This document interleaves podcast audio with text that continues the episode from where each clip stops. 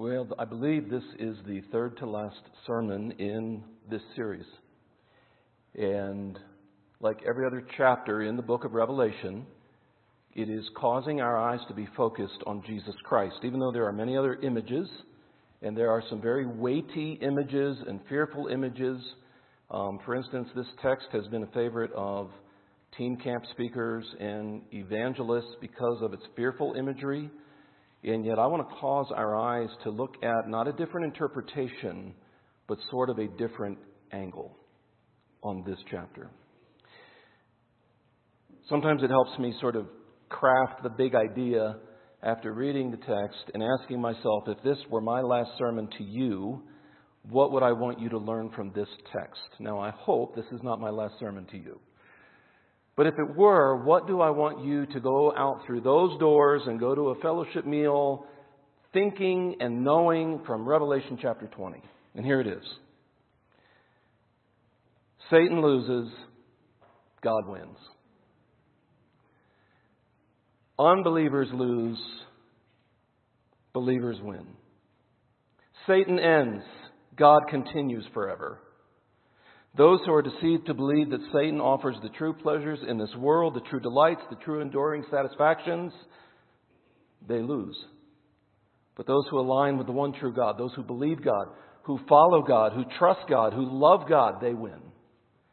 They win and delight in God eternally because of Jesus Christ. Remember all the way back in Revelation chapter 1. This is a revelation of Jesus Christ. 1 Corinthians 15:57 and I hope this is our prayer this morning, even as we enter into the introduction of a sermon where we're not typically accustomed to praying at an introduction, but, but here's, a, here's a praise.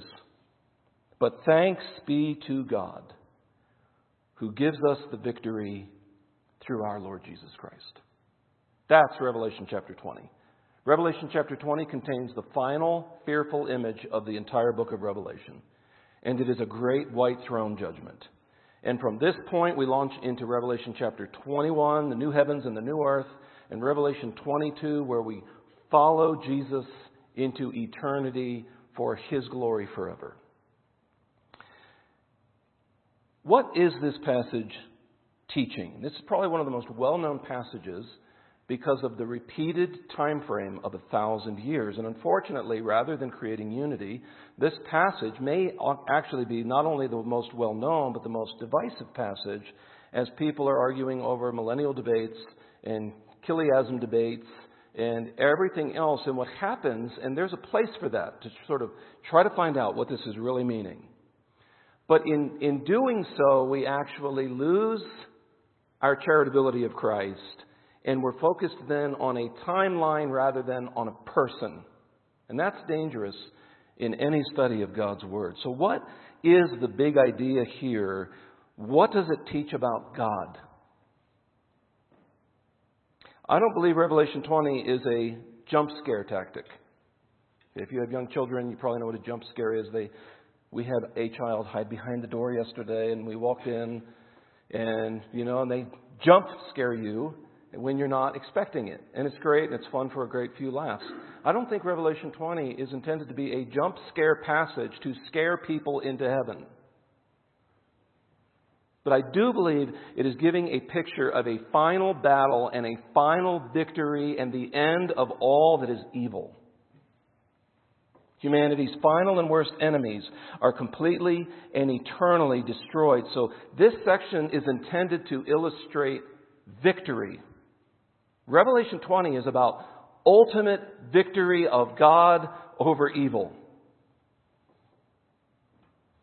This chapter is part of a much larger section on God's final judgment beginning in chapter 17, verse 1. For example, in chapter 17, John sees what Babylon truly is that she's a city harlot and how she will fall.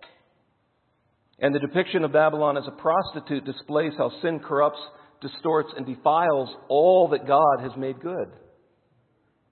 Not only is the sinful world system personified as a harlot, but it's also depicted as a city. Both are symbols to describe the final unholy empire and the reign of the beast and its influences. And then in just a sad chapter, we looked at chapter 18, where sort of in a song pattern with choruses, you have all these people weeping and mourning and lamenting the fall of Babylon. Do you know why? Do you know why shipmasters and seafarers and merchants sit there, grown men and women, crying as the city collapses? Because they love the world and all that is in the world the lust of the flesh, the lust of the eyes, the desires of life, the pride of life. And what they are seeing is their God, their idol, smoldering. And grown ups are weeping. That's chapter 18. Then we are introduced to, in contrast to a city harlot, we're introduced to a bride and there's a marriage feast. And this isn't intended, this is a deliberate contrast between this woman, Babylon, the city prostitute, and Christ's bride, his people, made pure by his work. We are called to rejoice as the bride over the destruction of Babylon. I mean, John wrote in an earlier letter, the world is passing away along with all its desires, but whoever does the will of God abides forever. So, in the latter part of Revelation 19, we are shown this anticipation of a marriage and a wedding feast. And here's, here, here's, the, here's the contrast you're supposed to receive Christ's pure bride, his people, contrasted with Babylon, worshippers of the beast. Impurity, or impurity on this side, contrasted with purity. All that is base and wretched and defiled contrasted with that which is beautiful and holy because of Christ. Babylon is destroyed, Christ's bride is welcomed and loved. And that brought us to that brings us to chapter 20. So that's sort of the timeline that brings us to this chapter. What is happening in this chapter? We're going to look at it in four parts. First, Satan is bound, verses 1 through 3. Then the thousand year reign of the saints, verses 4 through 6. Satan's final overthrow, verses 7 to 10, and the last judgment, verses 11 to 15. Look at verses 1 to 3 again. Matt read this for us. We'll not reread everything. But the first section in our text this morning is the descent of an angel from heaven who takes action. I want you to, I want you to note that. John is sitting there from the position of the earth, and he says, I saw an angel coming down from heaven holding in his hand the key to the bottomless pit and a great chain or a great rope. It's interesting that from the beast in the previous chapters, John now turns to the beast's master, Satan. There is no doubt as to who the dragon is. Look at how John describes him. Look at verse 2. And he, the angel, seized, and here are all these names how Satan has been portrayed in the book of Revelation the dragon, the ancient serpent, who is the devil, and Satan. Let me ask you, who binds him? This individual who has caused so much fear, so much dread. He's even deceived the nations into thinking that somehow he is in a cosmic dualism with God as an equal. Do you know it's not God directly who binds him? Who binds him? An unnamed angel. It really shows Satan's unimportance at this point in the revelation, doesn't it? It shows Satan's weakness at this point in the book of Revelation. Matter of fact, that's what God wants you to see at this point. If you've been duped by sin, you've been duped by a weak deceiver. God's angel has the power to seize and bind Satan in the abyss for a thousand years. That's the cube of 10, indicating a complete number, which does not mean it's not a literal number as well. And so he seizes him, he binds him, he seals him in the abyss. Of course, both the key and the chain are symbolic, for there cannot be an actual key to a spiritual abyss, and no chain can hold a spirit. Do we understand that? So then, why use the image of a key and a chain? Why do that? I mean, you can't chain up the wind. You can't tie wind to a tree with a rope, so why use these images? What does a key communicate? Access? Authority? Matt has to turn his key back. Right? I mean, keys are big deals sometimes. Security. They're symbolic and show God's authority over, number one, the spiritual abyss, which later on in this text is called his prison. And secondly, it shows his authority over who? Satan. This is not an equal duel. We're not waiting until the end of history to find out who wins. God wants you to see right now that Satan is weak, can be subdued by an unnamed angel, and that he can be bound for as long as God desires in completeness. And there's a reason for this. For those who love the world, you must realize this before it's too late. Your hero, whether you put a name to it or not, or an image to it or not, but if you follow the ways of the world and love the world, your hero is a convict. The one who has deceived you is a guilty murderer and a serial predator. And it's exactly what he does. He deceives and he hides and he causes you to delight in that which God says he hates. This is an incredible text to show you this individual called Satan. And that God, with an unnamed angel, can subdue him. The master trapper and hunter will himself be bound and captured. However, what the thousand years reveals is, is quite interesting. If, if you've noticed this, we're looking at the first section, verses 1 through 3. Satan is bound. He's bound for a thousand years. Other things are going on. The dragon is sealed in the abyss. But do you know what actually comes out of this? Even with Satan bound and sealed, what happens? Towards the end of this chapter. People follow him in a millisecond and turn and rebel against God. So the whole excuse, the devil made me do it, this chapter actually debunks that. That you actually have depravity in your own heart without an external influencer, and that you have rebelled against God. I have rebelled against God without any external influence. I hold my hands up to God and I say no. So it is the judicial guilty verdict against humanity and proves the need for eternal punishment. Okay, so there, there's place for the discussions of all the other details, but note this Satan is bound, he is sealed, and humanity still rages against God. This could be called the divine necessity of a just God to punish sin. For the wages of sin is death. Do we believe that? Now, with Satan temporarily out of the way, John then sees thrones and a period of reign lasting for 1,000 years. Look at verses 4 through 6. Satan's bound, temporarily out of the way. We expect to read about Christ's reign and his throne, but instead, look at verse 4. John says, Then I saw thrones, and seated on them were those to whom the authority to judge was committed.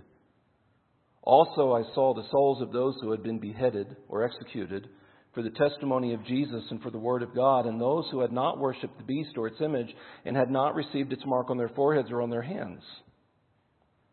And then, in something that reminds me of when Christ rose from the dead and people came out of the tombs, they rose and started walking throughout the city.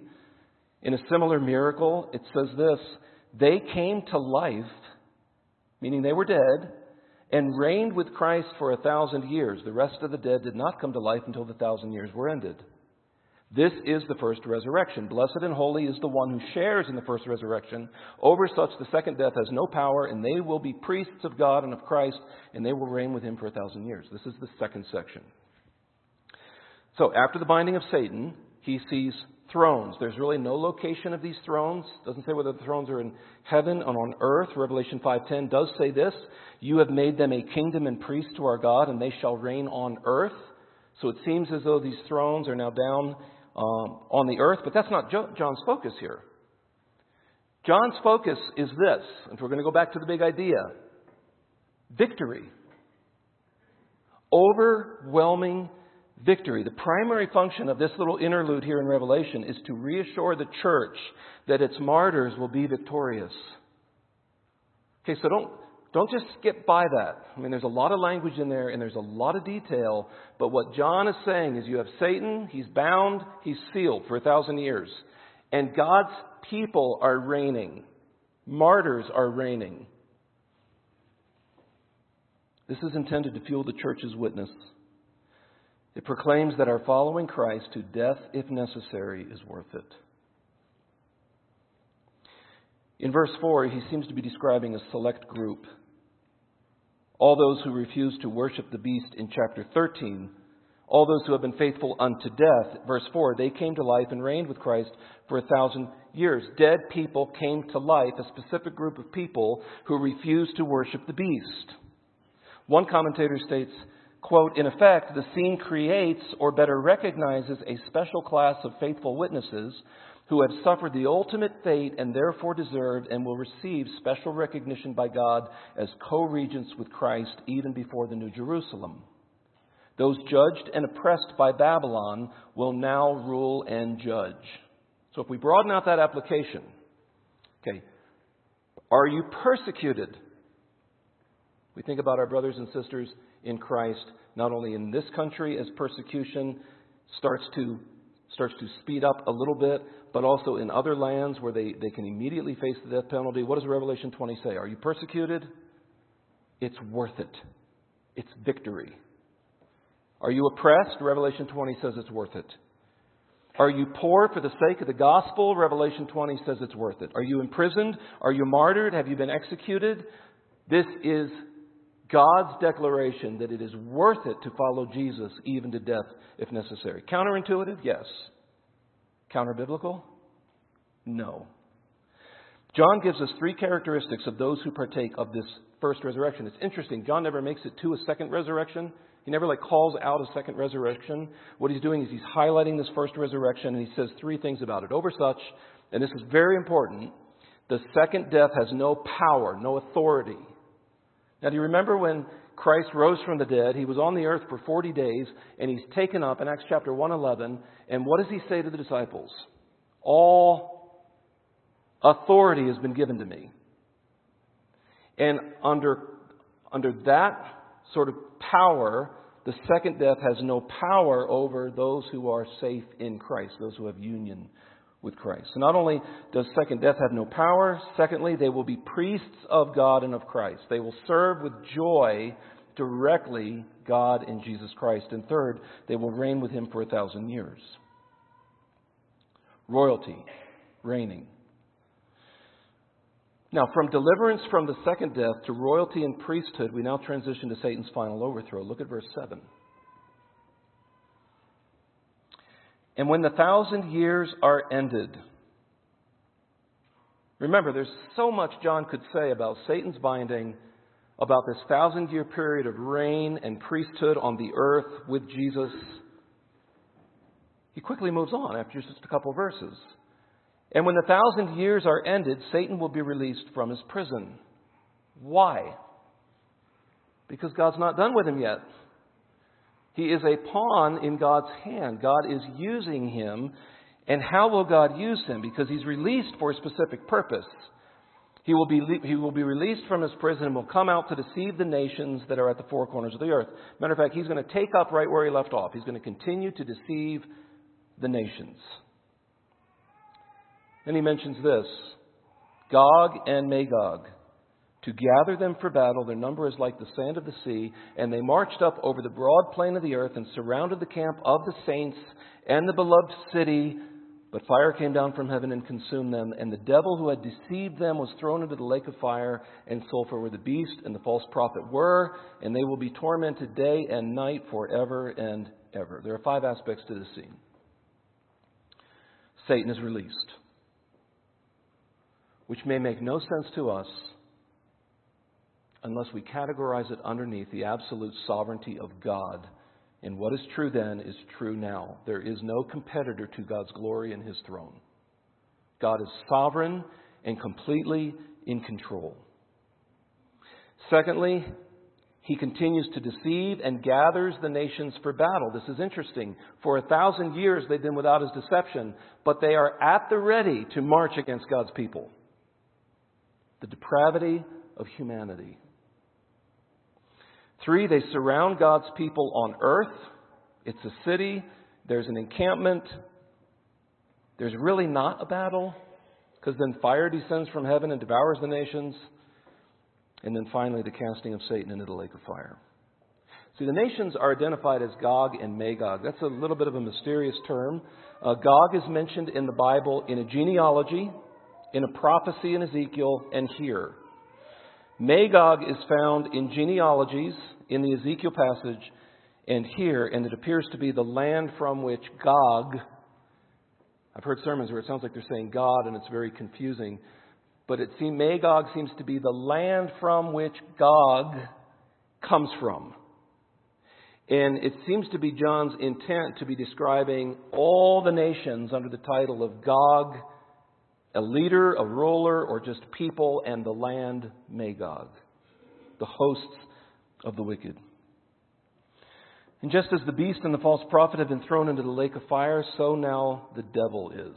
This is, this is incredible if you, if you capture that imagery in your mind. The beast and the false prophet were thrown into the lake of fire. Now the devil, who has done so much harm, is defeated in two stages. First, he is bound in the abyss for a thousand years. If you want to think about that as sort of a maximum security prison from which he cannot escape. But then he's released from his maximum security for a short time. And then he is cast into the lake of fire for eternity. And I would describe that as a mix of a life sentence and a death penalty that go on forever and ever. And God's people rejoice at that, right? There is no real lasting power but that of God. This brings us to the final passage in Revelation 20. Look at verse 11. John then sees something else. He keeps moving quickly as he's recording what he's seeing. Then I saw a great white throne, right? Purity, majesty, glory, and him who was seated on it. It could be the Father, it could be the Son, in John 5, all judgment has been given to the Son, and yet we see throughout the book of Revelation the Father is judging as well. God is on the throne.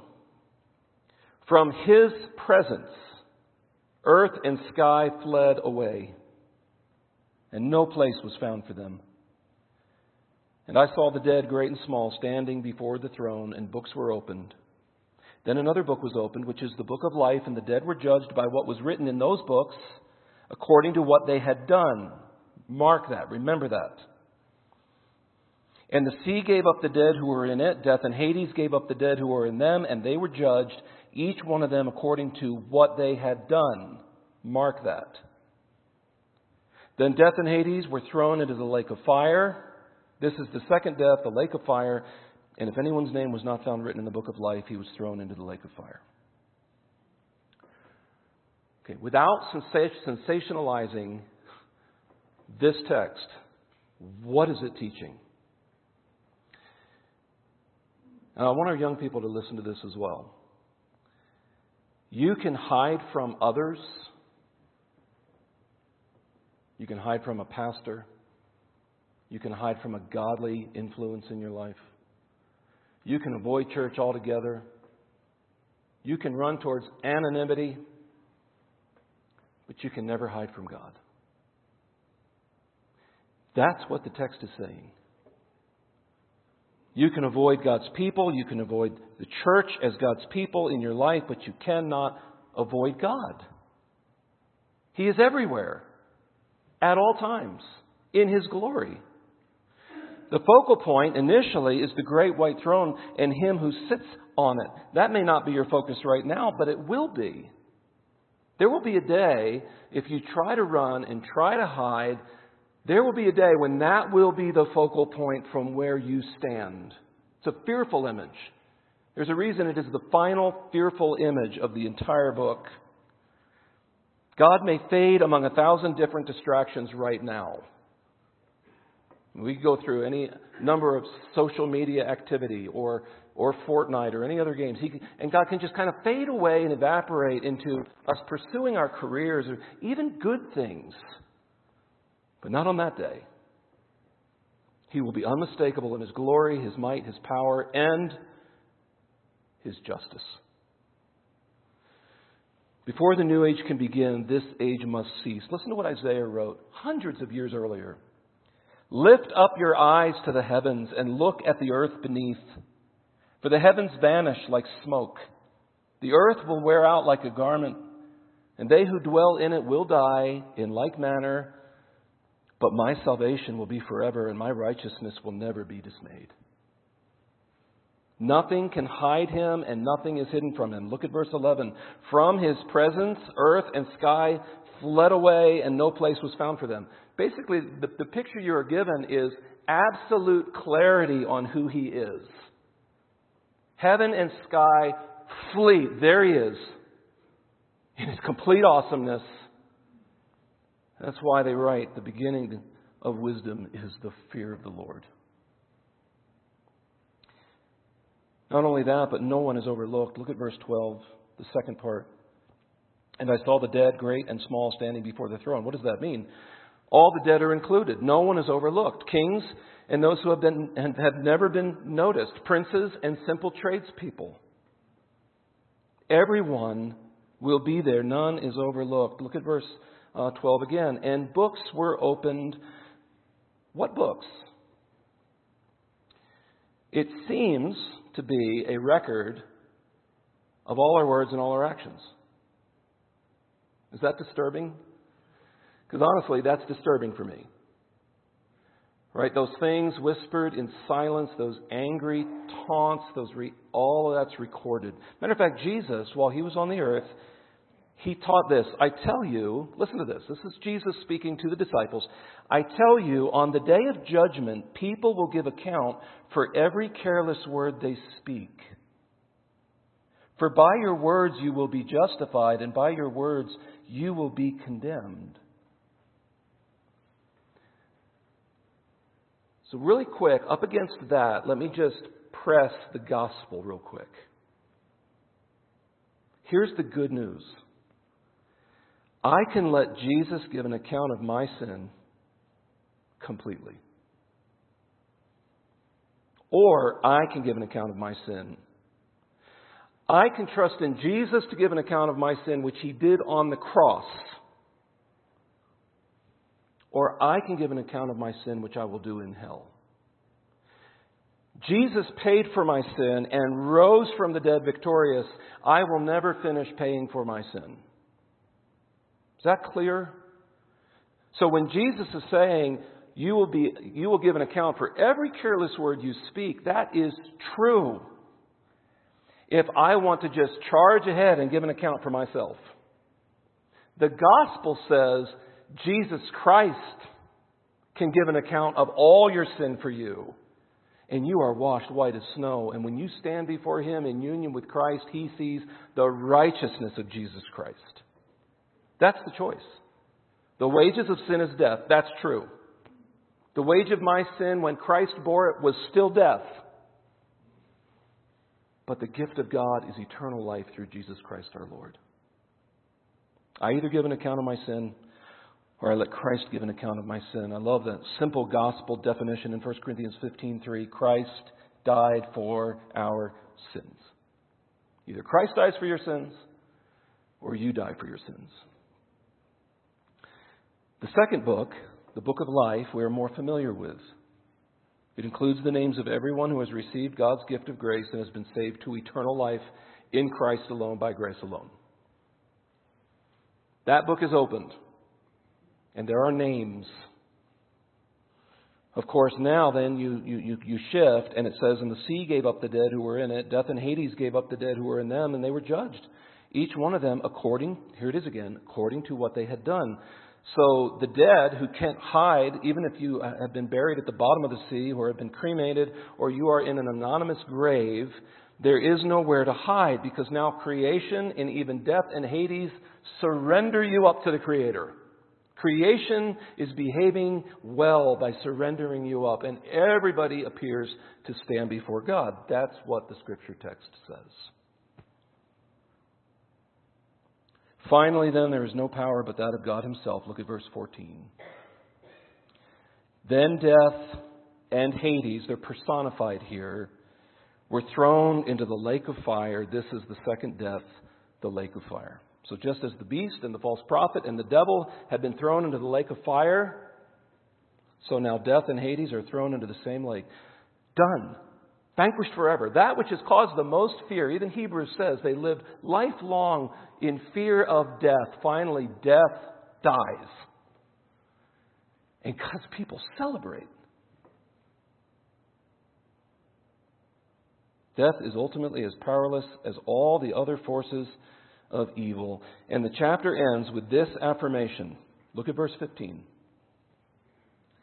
And if anyone's name was not found written in the book of life, they just pause there. It's, I mean, I don't know if they have to turn the pages, if it's an actual book, and they're looking, you know, Hafler. Hmm.